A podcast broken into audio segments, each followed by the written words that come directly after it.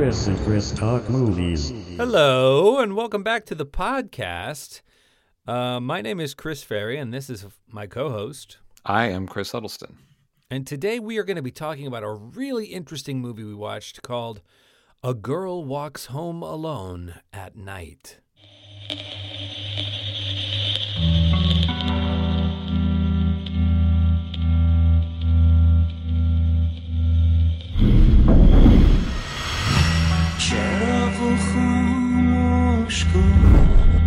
داشت به شبیه کجا بودی؟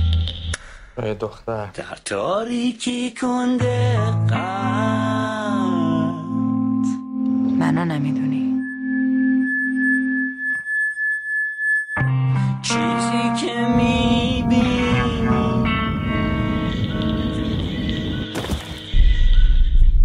از چی هستی؟ من بدم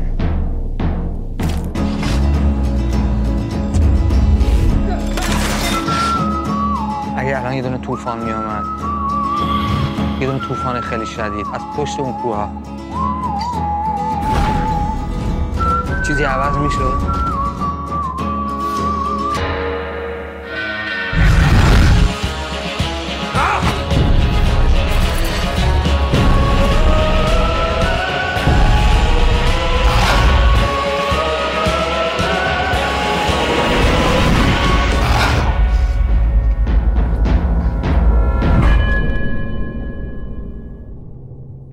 Okay, so Chris informs me that the language that they speak in this movie is Farsi. I do not speak Farsi, so if you do not speak Farsi, you may not have gotten a whole lot out of that trailer. But I think it does give you a sense of tone. And do you have a synopsis for us, Chris? I do. So A Girl Walks Home Alone at Night is a 2014 film directed by Anna Lily Amirpour, I think is how her name is pronounced. It stars Sheila Vand as the girl. And the synopsis is an Iranian vampire Western shot in black and white with a killer soundtrack. It's a love story about two tortured souls in a desolate Iranian ghost town called Bad City, where a lonely vampire is stalking the town's most depraved denizens. That pretty much nails it. So some broad top view info about this film. It is in black and white. It is a foreign language film. They speak Farsi in it, so it's all subtitled. I thought it was great. I thought it was absolutely great. It's very visual. There are long stretches of acting and storytelling going on in this that are dialogue free. I thought that made the performances, which are compelling in their entirety, I thought that made them even more potent myself. Because when someone's talking, especially if you're reading what they're saying in subtitles, you're not looking at their face. You're kind of listening to the words and, well, you're looking at their face probably. But my mind processes what they are saying more than what's going on in their face, or at least in equal measure. And if they're not saying anything, the weight of what they're doing with their face and their eyes and their acting is even more profound. And this movie, I was going to say it really takes its time with these interpersonal moments, but it does more than that. It really allows them to marinate in it. It's almost, there's a lot in this movie that's almost daring you to look away or to stop paying attention. I just thought it was really compelling. What were had you seen this before? I had never seen it. Yes, this is I've watched this 3 or 4 times. I want to say this is probably my third time watching this. I love this movie. If I was making a list of my favorite movies of the last 10 years or so, like a top 10, this would be on there somewhere because I just like it that much. It's as you said, it's black and white. The the cinematography is just beautiful in it. And the thing that I think is kind of amazing about this is the director, she had directed several shorts before this, but this was her first feature-length film. Interesting. And, yeah. And I mean, you know, you've made movies before. I have not. I've always had, you know, a little bit of a fantasy that I've always thought, oh, I would love to be a director. But to think like somebody does such an accomplished movie for their first film, you know, is one of those things where you just kind of think like, I don't know that I could ever do something sure. like that. You know what I mean? Sure. You know, I would say for, there are probably people that are unfamiliar with this movie and would say, well, black and white, I don't know about black and white. Farsi, I don't know about that. But it's, like you said, it's, since so much of it is visual, you know, obviously there are parts where there are dialogue and so you're dealing with the subtitles. But since it's so visual, I think people that would be scared away of the subtitle aspect of it, if this were like a really heavily dialogue film, I could say, you know, maybe, but I don't think, I think just the visuals, you almost don't need to know what they're saying, you know? I do. No, I think it's one of the truly great things about the movie is, I mean, it feels a little bit like an art house film with the black and white, mm-hmm. with the really excellent soundtrack. Which, the soundtrack is great. Yeah. There are some moments where it's particularly featured. I'm thinking of the scene in which she takes him back. He got high at the party and meets her on the street. And ironically, he's at a costume party. He's dressed as Dracula. Mm-hmm. And so she brings him back to her apartment, her little subterranean grotto, and he's sort of collapsed on the bed. He's not unconscious, but he's just sort of spinning, and she puts on a record, and that scene is burned into my mind. It's so good. It's so cool and sexy and scary mm-hmm. because he's a good-looking guy, but he's got kind of a long neck, kind of a, you know, he's well built. I think some of the sites compared to James Dean, and the mm-hmm. movie is clearly doing that. We meet him in jeans and a white T-shirt with a kind of upswept, you know, James Dean-esque do, and yeah, we get it. But so that, you know, she sort of, he's stands up and they're facing each other, and in the climax of this scene, and she reaches up behind him and takes a handful of his hair and sort of gently pulls his head back so that his throat is this giraffe-like exposure. And she, like, inhales. It's like she's smelling that vein, mm-hmm. like that aorta that runs up the side of his neck. And you so don't want her to kill him, right? Mm-hmm. And she doesn't. She doesn't. But moment to moment, and there's no dialogue, there's just this great song playing. Moment to moment, you're not sure, and you really sense that she's not sure what she's going to do either, you know, and she decides this guy is more interesting to see what happens next than to just eat him, basically. Mm-hmm. Her performance in this is absolutely amazing. I mean, she is, everything that leaps into my mind, I check myself because it sounds insulting, but I would say she is an otherwise unremarkable face. I mean, she's attractive, but she's not like magazine beautiful, not in the pictures I've seen of her.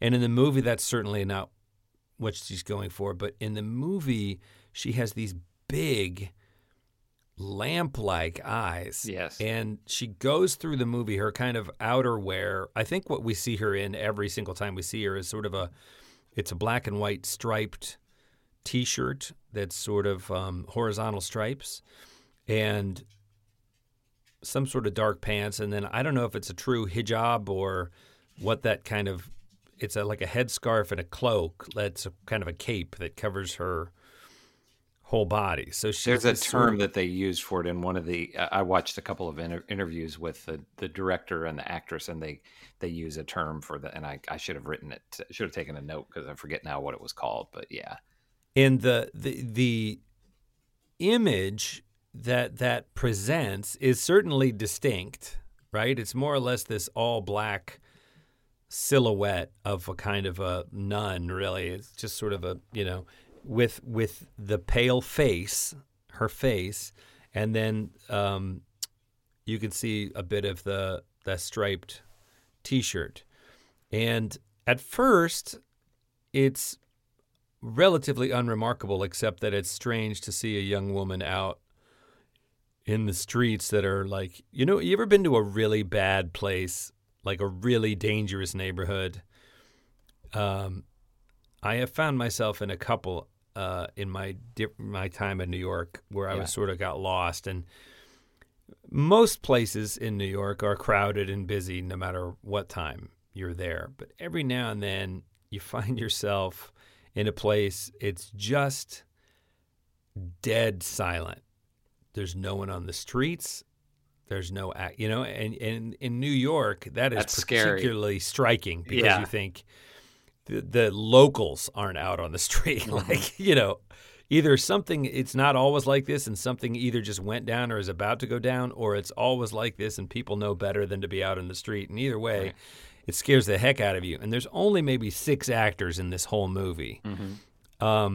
So when they're outside, it's only ever the 1 or 2 people that we ever meet. There aren't shopkeepers and, you know, people pushing baby carriages. There's just no extras in this, except in the party. You know, the party's full of people. But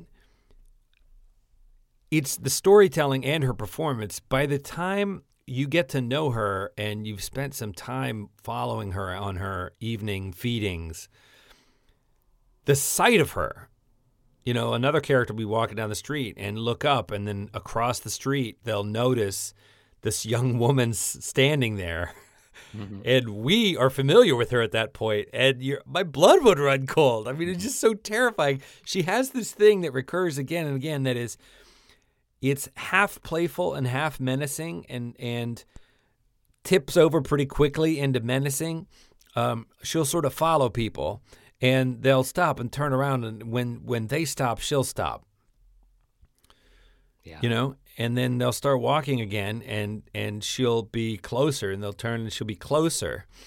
It's a child's game, but it's like, you know, it's like red light, green light. But and she's not snarling; she's just staring at them with those big eyes, you know, those. Like liquid black eyes. They're so intense. And then there's one thing, there's at least once when she sort of mimics the other person, will, like, you know, raise a hand, and she'll raise a hand like they're playing a game of mirror, you know, she'll just mirror. And that was so unsettling to me. At first it's funny. Yeah. You think, and then you're just like, oh, she's playing with her food. It's just, there's so much that unfolds, and the director really gives it time for that to happen. And there's a lot of silence and a lot of stillness in this movie, but there's no point at which, you know, something interesting isn't unfolding. It's always compelling. You're never like, this is boring, you know, I would go on to the next part. Yeah. The air never goes out of it. Yeah. But it is a very measured, even slow, you know, movie. Yes. With little flashes of, like, when we see her bite somebody or kill somebody, you know, she sort of strikes like a viper. But it's over pretty quickly. Pop out. It's cool how they do it, you know. It doesn't, this is not a horror movie that like relishes in the you know what I mean? Mm-hmm. We see her kill people, but it isn't, I don't know. You know what I'm getting at? In other words, yeah. When we see a vampire movie, there's a lot of blood and a lot of... there's no real blood in this. Well, and it's all black and white. Yeah. So, you know, when there is, it's black. You're right. And it's very little blood, I should black say. Black blood on her white face, and she normally puts on dark lipstick anyway, so her lips are black, and her skin is white, and her lips are black, and her teeth are white, and then the inside of her mouth behind her teeth is black. It's right.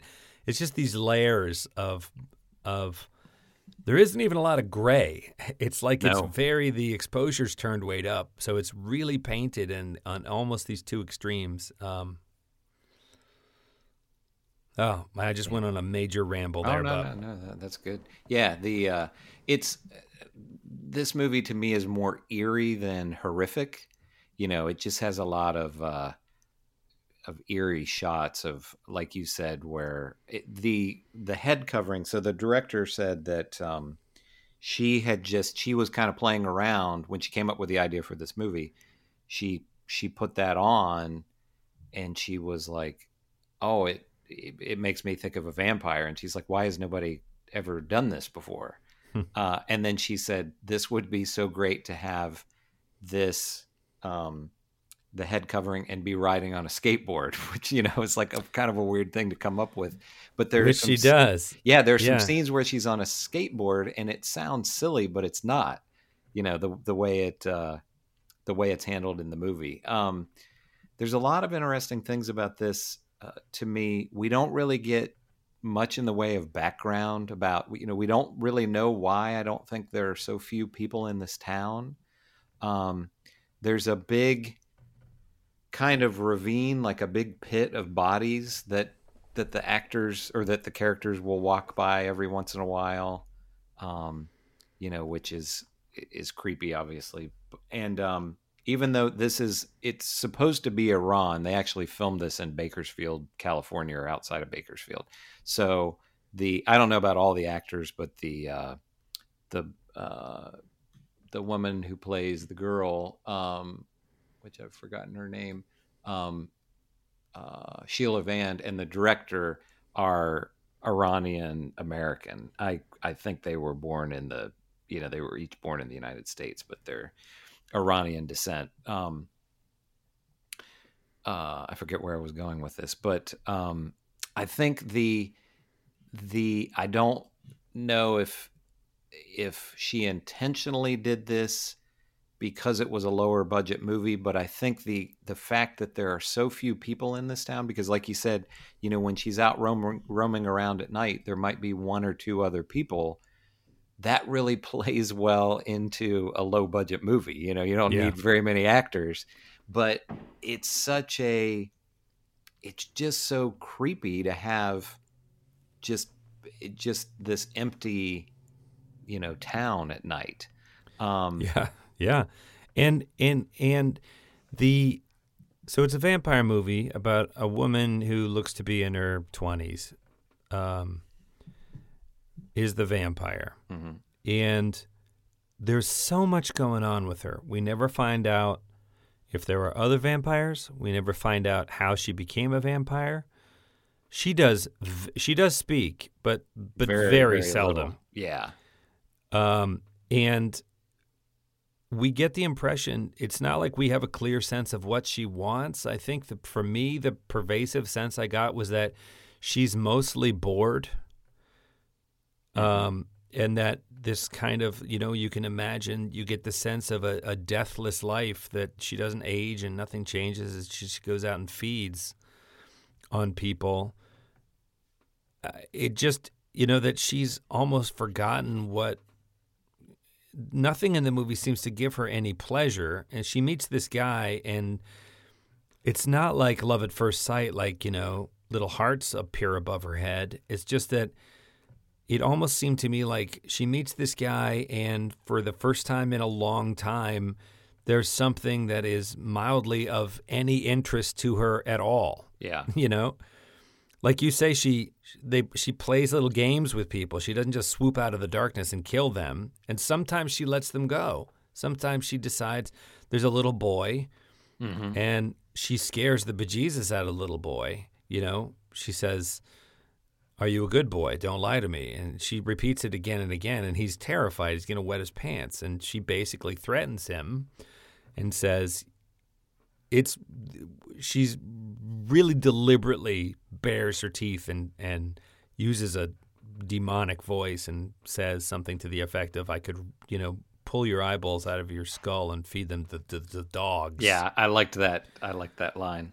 You know, and then she lets that sit with him for a minute, and she says, I will be watching you every day, what, for the rest of your life? Or I'm yeah, because the kid's kind of he's kind of this bad little kid, you know. But everybody in the town basically is bad, you know. And so she says, be a good boy. Yeah, and she lets him go, and he runs off, leaving his skateboard, and then she gets on the skateboard, which you can't really see under her robe in the dark. She throws a shadow over it, you know. So you just hear this, and she's just sort of drifting down the street on this skateboard, and you know. It's just a crazy mix of like surreal, like lonely emo, terrifying vampire.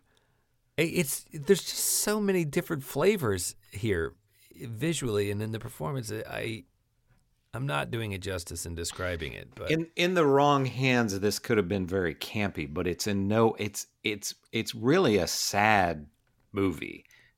Because kind of all the characters, so the, you know, this kind of boy or young man that she is interested in,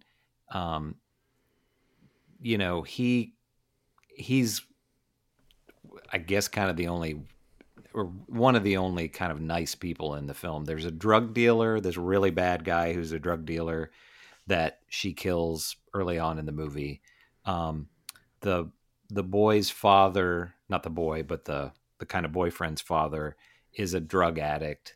And kind of all he doesn't seem to do anything except, you know, take heroin and be craving heroin, basically. There's a he's full on hooked. Yeah. You know? He's in real bad shape.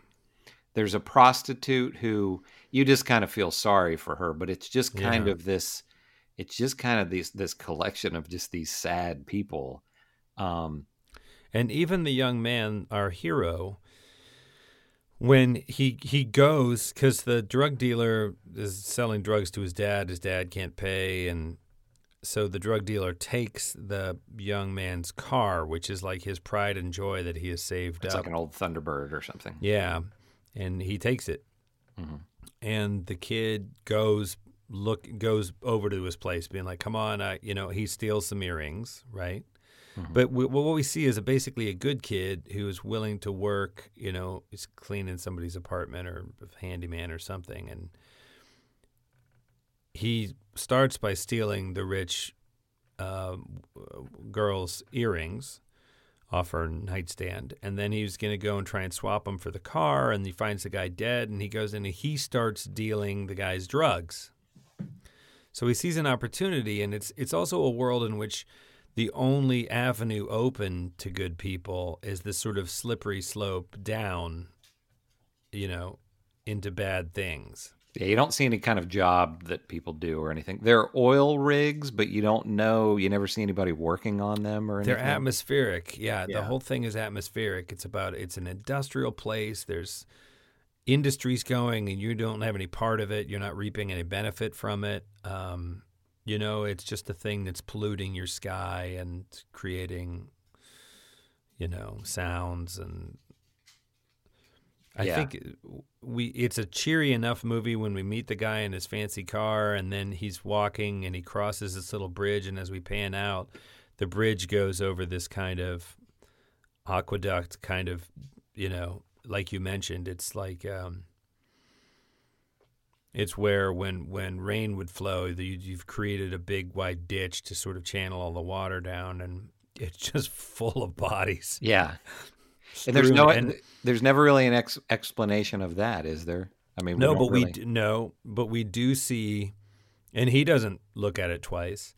We do see she takes at least once she takes a victim, and right after having drunk their blood, and just rolls the body down into the pit. So we don't know if these are all her people that she's killed or what. I didn't assume that. Though. I didn't assume that she is the one. This is a rough town, and people kill each other and die along the way, and it happens with such a frequency that there's a big place where they get dumped, and B, there is no investigation or whatever. It's just like that's where your body gets left when you know, the cards come down wrong on you, and she puts her victims there too.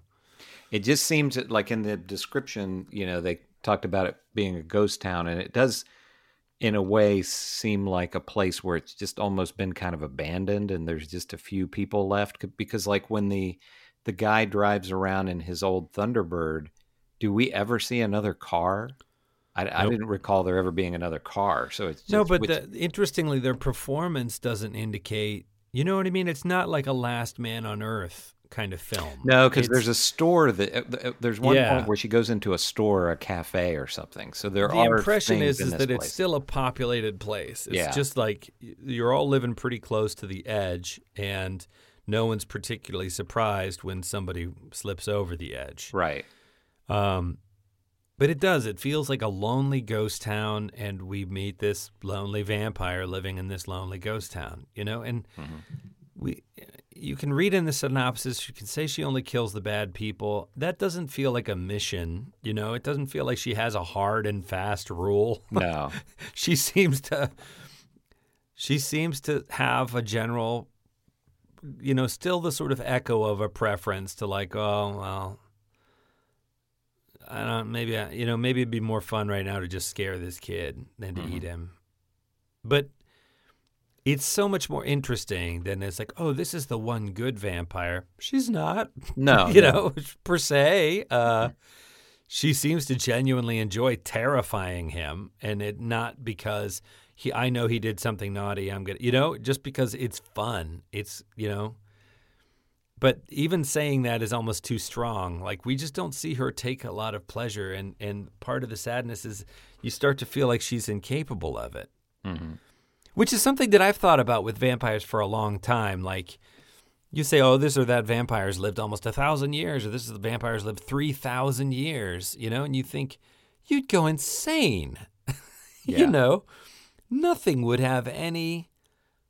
Like, what are you living for? Everybody you've ever known has died, you know, or will die. And there's nothing changes, right? People fight wars and wrestle for power, and our lives are short enough in comparison to that you get rich and you figure you made it, or, you know, you achieve some goal you had and made a mark, and but then you die before you ever live long enough to realize the folly, you know? Yeah. And if you just lived and lived and lived and lived, what's the point? You could accumulate a lot of wealth, but even those comforts would come to feel, you know, boring and rote. It's like there's no, other than feeding, there would just be no, you wouldn't fall in love because you would just watch that person. You know what I mean? It would just, after a while, it would all... It's sad. It's depressing, you know, the thought of it. One thing that was interesting with this along those lines that I'd never really thought about exactly in these terms with a vampire movie. So again, this came from an interview that I watched with the two of them. They said that, and you know, this isn't in the script or, you know, isn't on screen. This was just their backstory, but they said that she's 158 years old. And I was thinking, you know, these people in the town, when they're walking around at night, it never seems like any of them know her or anything. Because like when she kills the drug dealer, she's just walking down the street and she sees the drug dealer, and, you know, he sees her and it's kind of like, hey, you know, and asks her to come back to his place. And so he doesn't seem to know her. And I thought, why would these people not be at least aware, you know, maybe not know that it's a vampire, but be aware of this person? Well, like they said in this interview, she's never seen the daytime. She only comes out at night, right? You know, obviously that's what vampires are going to do. And I never really thought about it in that way that they were like, she does not know what this town looks like in the daylight. She has no idea. And again, that's never discussed in the film. Yeah. Right, like, it isn't, but... It's just never mentioned or brought up. We're left to interpret that or assume that. But that kind of, to me, answered my question of, you know, how do these people not know who she is? Well, if it were just people that primarily were just out, you know, in the daytime, they never would have run into her, you know, so wouldn't, right. Wouldn't, and it, you know, it strikes me as the kind of town where people, like the very title, A Girl Walks Home Alone at Night, is kind of like, this is not a town you want to be walking around alone at right. night in. Yeah. Even though we don't see any other people, it's like people just aren't out at night. So seeing this young woman out alone, you at first, you're like, shouldn't you, you know, are you out alone? Like, you should, where are you going? Go there, you know, don't be out on these streets. But she's the menace, really. I mean, mm-hmm. I think there are probably many menaces. The drug dealer is comfortable being out on the streets alone at night because he thinks he's the predator. Yeah. I just, and that's really cool how they turn that. That's, oh, sorry, 158, you said she's 100. That's, yeah, that's what they said in the interview. So let's just say she's 20, 25 or 28, right? Mm-hmm. So that means that she would have become a vampire over 100 years ago, mm-hmm. right? And nobody, last time she would have been in the sunshine, nobody would still be alive that yeah. knew her from then. Yeah, that's so fascinating. What were you going to say? That's interesting that you bring up that the drug dealer feels like he's the predator. And that's, I really like that scene where, you know, he takes her back that's and again, he thinks he's this really tough guy. And you know, she just, it's only about 5 minutes or so before she kills him. One question that I had that I wondered what you thought, what do you think the time period is on this movie? Is it the 80s? Well, the music kind of implies that, doesn't it? And but then, you know, I don't have a ton of experience overseas, but like I went to Russia in 1990 mm-hmm. and well, the Soviet Union then, and Ukraine, a couple of places. And I guess some people had contemporary American music, but more frequently you would hear stuff that was a decade or two old. And I wonder if, you know, it's supposed to be kind of more or less now, but the music she's digging on is just dated. Yeah, I don't know. Maybe. Because that's one of the only things that when you were talking about, you know, there isn't anything that brings her pleasure. Music seems to be the only thing kind of that she's into. Yeah. She has a record player and she plays records. When she kills people, she typically robs them as well. You know, so she takes their, you know, their jewelry or watches or things like that. And when she kills the drug dealer, she takes his CDs. That's right.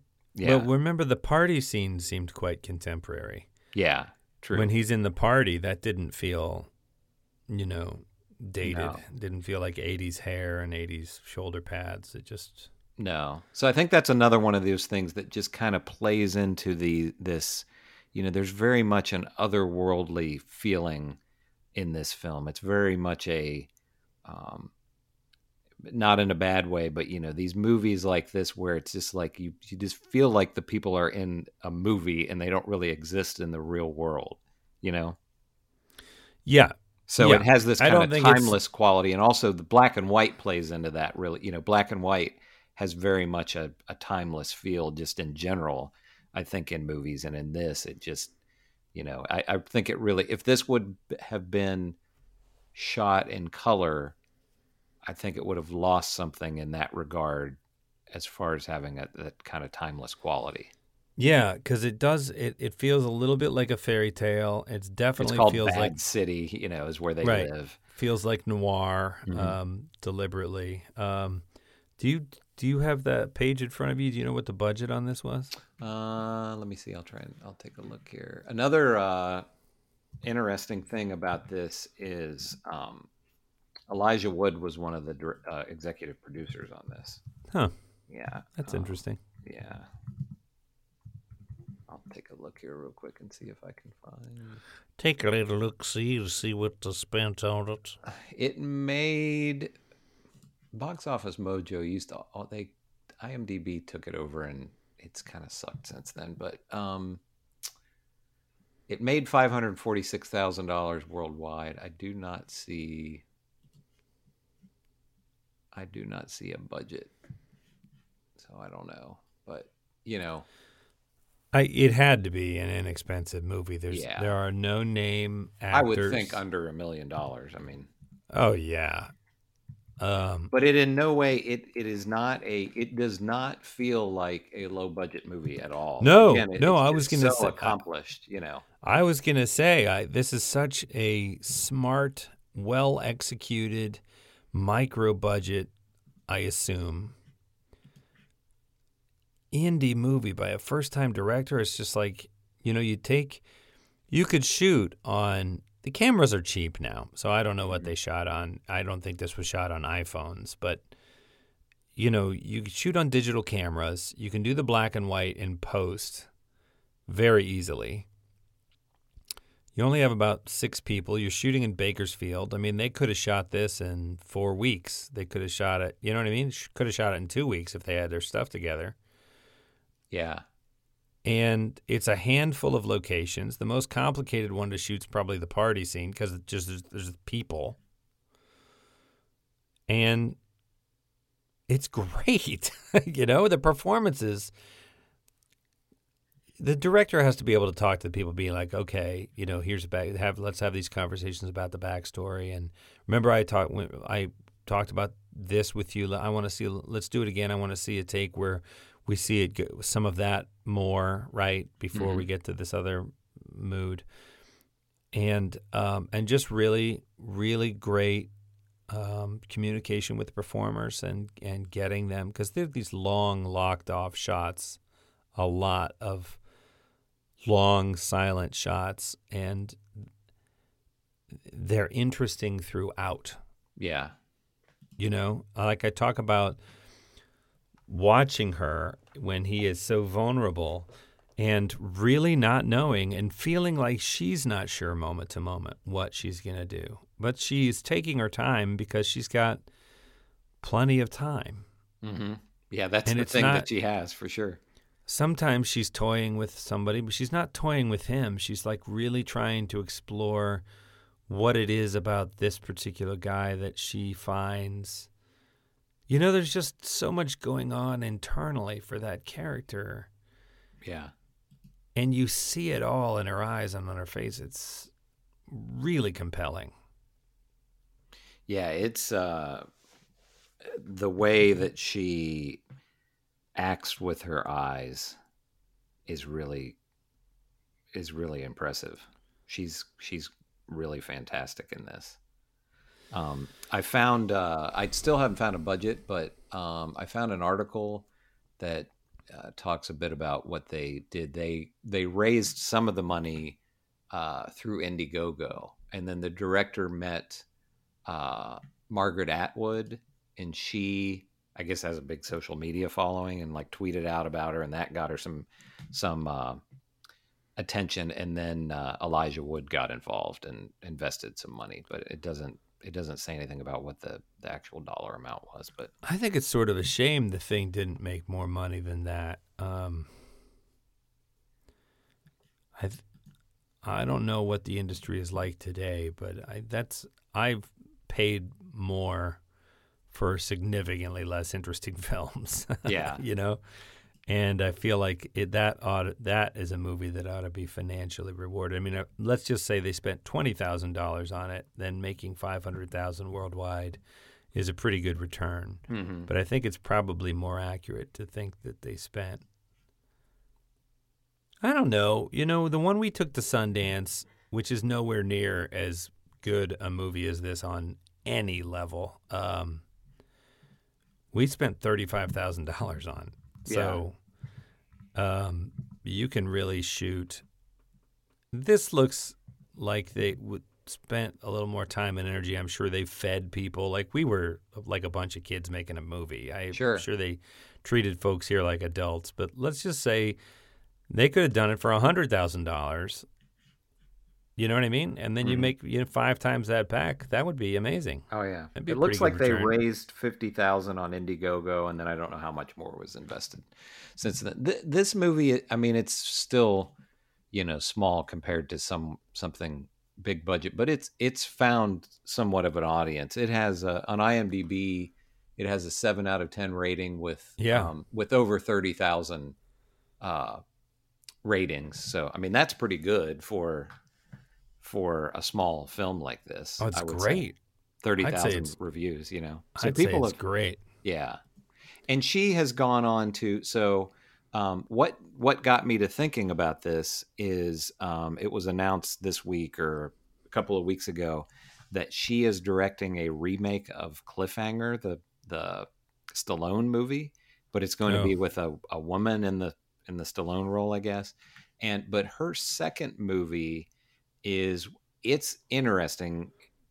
I didn't like it as much as this. I don't think it's quite as successful, but it's called The Bad Batch. It came out in 2016, and it has a really interesting cast. It has Jason Momoa is in it, Keanu Reeves, Jim Carrey, and then a bunch of other actors that you would recognize. Yeah, it's kind of it's like a post-apocalyptic film in the desert. It's very strange.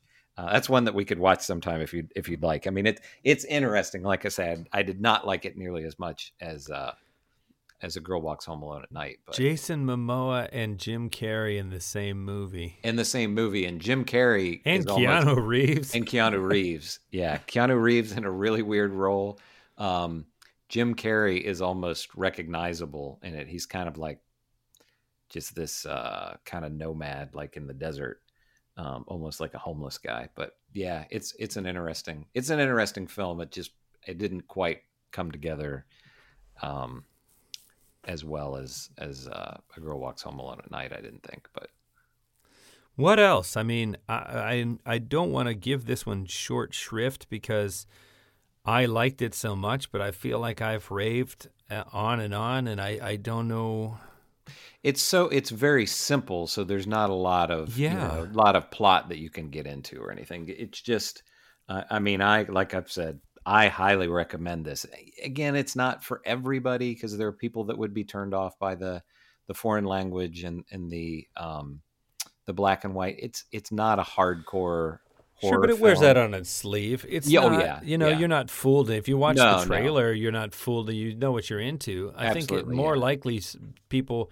I'm not sure this is the kind of thing that I ever would have checked out if you hadn't said, "Let's watch this one. It's really great."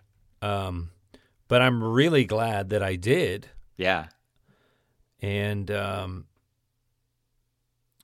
think more than anything else, what I take away from this movie is it's a series of characters, and they're all continually faced with choices, right? They can choose to take the easy route that might be the bad route, or they can choose something different that might be a little harder, but makes it easier for them to live with themselves. And the movie doesn't proselytize about what they should or shouldn't do, right? They're not rewarded by the film god for doing good or evil, right? So it doesn't feel like an evil universe. It just feels like a neutral universe in which evildoers, the bad guys tend to kind of profit, at the expense of the people who choose not to be bad. And we see the vampire make a whole series of choices and decisions. Like, lots of these long scenes are full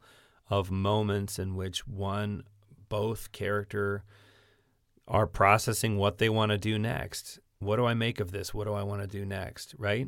Mm-hmm. And they're not big things like, I'm going to do it. I'm going to go train to use the force. It's more like, I don't think I'll bite him right now. Somehow it's more interesting to see what happens if I don't. Right. So in another couple of moments in the next scene, she'll have different choices to make. Like, I vaguely got the sense that it may only be recently that she has decided not to kill people.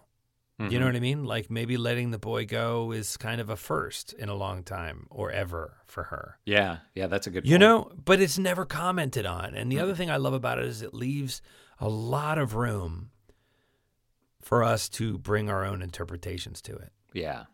You know, so there's a poetry to the movie in that way that it shows you what it shows you, and it shows it to you beautifully and lyrically and powerfully. But along the way, there is a lot of room for our interpretation and filling in the blanks. And it doesn't feel like the movie has holes because of that. It just feels like that's the take on life that the movie has. It's like we all make a million decisions a day, some of which feel important and some don't. And some of the ones that don't feel important end up being important, and some of the ones that feel important couldn't make a difference. You know, you don't know that in the moment. Yeah, yeah. And I just thought that was so profound. Oh yeah, absolutely, absolutely. And you know, one thing that just occurred to me, there isn't really any what you would call vampire lore in this. You know, one of the things that a lot of times vampire movies get kind of bogged down with is either they're going to follow the established vampire rules of, you know, like there's Dracula. It's Dracula. He lives in a coffin and you kill him with a stake, you know, and the vampire you have to invite the vampire into your house, you know, something like another movie that we really liked, but something like Fright Night, where there's all these rules of, and, you know, and sometimes you'll have vampire movies where it's like, we're going to change all the rules. We're going to make the vampires walk around in the daytime, you know, but they, as long as they wear suntan lotion or, you know, something like that.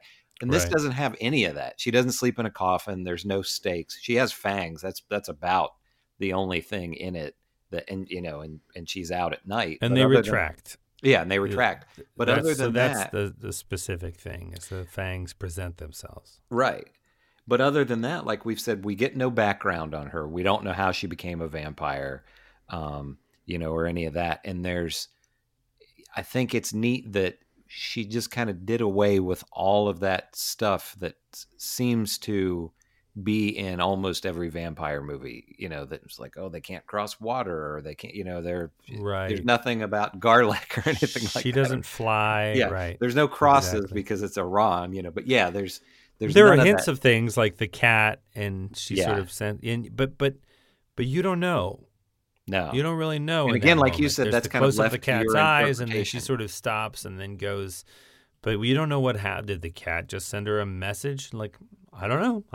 What do you think? Or did she hear something? We don't have any idea. Does it particularly matter? It doesn't. But there's a rich. A rich field of options to contemplate. Yeah. But like in Underwater, I kept all the little things that took me out of it. Like, so there's one monster, but there are many monsters. So we built this underwater thing with tons of windows in it. You know what I mean? Mm-hmm. There's none of that in this movie. You know, I didn't find myself wanting to pick apart any little decision or any little moment being like, well, why that? Why did that happen, right? It all seemed to flow completely naturally from the character's evolution. Like, it was always clear when he decided to do something stupid in that moment, he was thinking of his father, you know? Mm-hmm. And so you go, oh, okay. You know, I mean, it's a dumb decision, but it's clear and believable why he would choose to do that right now, given what, you know, we just saw him witness or you know what I mean? Yeah. So it's not like the movie is shaving off a bunch of, you know, spurs of logic that I'm like, well, blah, blah, blah, blah, don't worry about that. Here's the car turning into a robot, you know? Mm-hmm. It was true to its own storytelling and honest in a way that I thought was really refreshing too. Yeah, absolutely. Absolutely.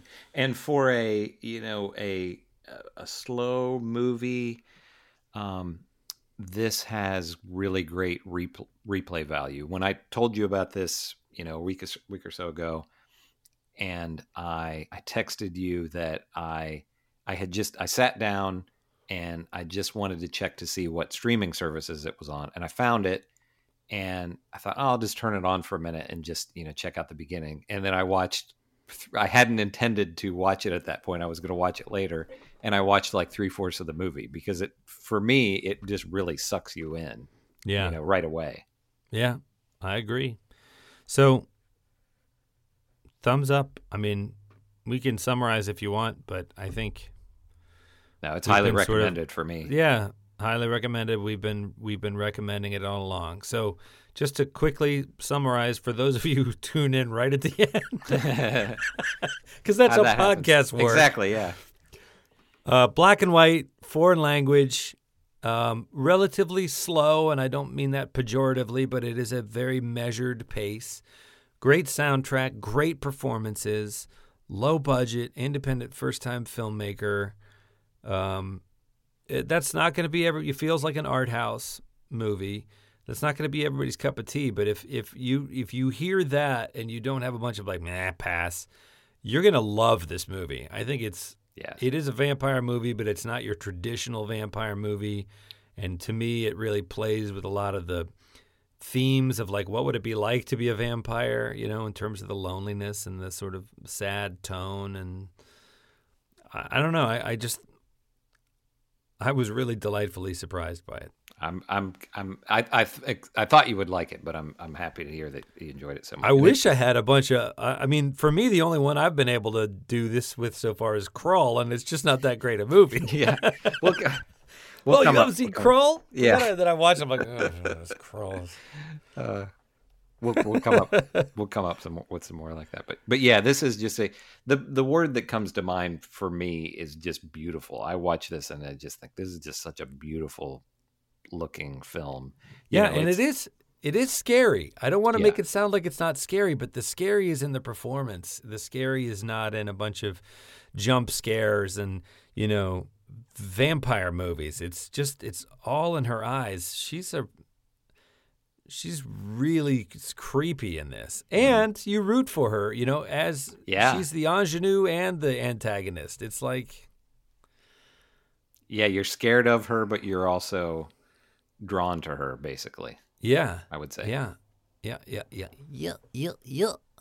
So it's off subject, but would you want to talk about Baby Yoda a little bit since it finished? Oh, man. And for people who, you know, you don't care about The Mandalorian, then this is the end of our Girl Walks Home Alone at Night. You can for those of you who don't want spoilers about The Mandalorian, hey, thanks, we'll talk to you next week. But The Mandalorian season 3? Is that 2? 2. 2. See, end of season 2, it just finished. And I love the series. I think it's been so much fun as a Star Wars enthusiast. I think it channels all the stuff about Star Wars. I really loved the original movies as a kid.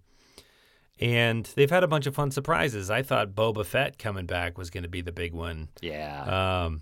For me, I'm like, oh, they're literally bringing back an original character. And I will warn you again, if you are watching it and you haven't seen it yet or you care at all, please don't listen to any more of this because we're going to royally spoil it. And it is new. It's not like this came out 3 years ago or 25 years ago. This is airing right now. This came out like last week, but it is so cool. I really want to talk about it, okay? Warned. Yeah. You've been warned. All right. So when I saw that green lightsaber, I was like, no way. I was like, no way. And they totally did it. I mean, Luke Skywalker comes to pick up the Baby Yoda, man. That's so amazing. Did you dig it as much as I dig it? Oh, yeah, yeah. I tell you, so I have to admit, so those last four, well, the three episodes before that. So you had the one where we saw, and I might be getting the order mixed up on this, but the one where Boba Fett first came back. And I'm such a sucker for all the stuff. I get excited just when we see new ships and stuff, you know, or new old ships. So like when we saw Slave One, you know, Boba Fett's ship, I was like, holy shit, it's Boba Fett. You know, that was in, and it looks great. I mean, this series is executed. So it's just right on the money. Yeah, for sure. So I loved that episode. I loved the one with the character that Rosario Dawson plays. That what's her name? Ashoka or something like that. Yeah. Ashoka Tano. I love that one. I love the one with Bill Burr. I thought that was such a cool. So that was the next train one. Last one. Yeah, yeah. That was so cool. And then I have to admit, up until the Luke stuff, I was a little bit underwhelmed with the final, because the dark troopers or whatever, I think are kind of lame, to be honest. And that felt sort of not Star Wars to me in a way. But then once Luke shows up and starts, you know, dispatching them, I was like, okay, this is awesome. Then it closes. You're like, okay, so we needed some big bad droids, you know, some Darth Vader looking droids. Yeah. That he can basically just smush. And that's what you got. That sequence, man. Oh, so and good. That was kind of comparable to the end of Rogue One with Darth Vader, where, you know, he's killing the frankly, the rebels. It's what I, as a kid, it's what I yearned for throughout all three movies. Like, the closest it ever really got was when Luke and Darth Vader fought in Empire Strikes Back. And maybe at the end of the third one, where he's there and there's the showdown with the Emperor, maybe. But the lightsaber duel between Obi-Wan Kenobi and Darth Vader felt extremely underwhelming. I mean, it packed punch it was supposed to pack, but at the end of Rogue One, we see what happens. You know, it's like he's just chopping through people with his like a going through the jungle with a machete, you know, and he's throwing people with the Force and like crushing people with the Force, and you're just kind of like, why would, especially Vader, why would he hold back? This is not, there's no subtlety. Yeah. No kind of wasted movements or anything with, you know. And in the reboots, they do some fun things, like they the blast doors close and they both stick their, you know, they stick the lightsaber through the door like a hot knife and butter. And I'm like, that's cool. I mean, I'm not going to enthusiastically sign off on every aspect of those movies, but there are cool things you're like, in them. That's pretty cool. Because it's a laser sword. You're like, oh, there's so much fun stuff you could do with a laser sword. For sure. And this sort of swashbuckling element of him just – he's not breaking stride, right? He's just in that cloak and he's just kind of getting where he's going, and things leap out at him, and he's like, you know, cuts one in half and flips the other and just crushes one and lifts it up with the Force and just crunches it. And it just goes on and on. There's like 35 of them. You know? It's just he flies in, he gets out of his ship, and he just walks like – they follow him on the view screens. He just walks through the levels, cutting them down, and then he gets there and he pulls the hood back, and they do that CGI thing. Now, what did you think of the CGI? How did you... it's you know, it's wooden. I think they were wise not to do too much of it, because I think right now, where they are right now with that is with that deep fake stuff.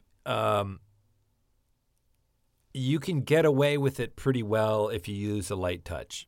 And if you try and get too ambitious with it. Well, actually, I saw something on the internet where it compares what they did with Rogue One and Moff Tarkin and Princess Leia with using deepfake technology to do it instead. And the deepfake stuff. Yeah, the deepfake is better. Looks better. Yeah. It looks better. So why can they not just use that? I don't know. I don't know. I was kind of like, well, there's your answer. Just do deepfake stuff. Do that. Yeah. So Luke good enough for government work. I mean, So Luke comes to take Baby Yoda to train him. And we get, you know, Grogu, please. Grogu. Yeah. Nobody's going to call him Grogu. But so there's this genuinely touching scene where he's like, okay, you know, you're going to go with him. And he takes off his helmet. So, you know, Baby Yoda can, and, you know, it's like this, I'm not crying, you're crying, you know, scene where he touches it, he reaches out to touch his face, you know, and it's like and you just think about what a genius thing it was to such a simple thing. But how it was just a genius move to come up with this character, Baby Yoda, you know, because everybody has just lost their minds over it, you know. So then we have, so he's going to take Baby Yoda. So then we have the credits and we have a post-credit scene. I didn't stick around for that. Oh my God. Okay. Oh, don't tell me. Okay. Don't spoil it for me. I'm going to go back. We're going to get off of here. I'm going to finish this episode. I'm going to go check it out. Okay, so we'll talk about that on the next. That's a great note for all of you who don't give a darn about Star Wars and signed off or stayed. Thank you for indulging a couple of nerds who love their Star Wars. But you're going to be blown away. No, this is what. Yeah, no, I didn't stick through it. I was like, that was great. That was great, and I turned it off. Nope, you got to watch. Are there always after credits scenes? Do we have to go back to every episode? No, I think just with this finale. But so I will definitely go check it out.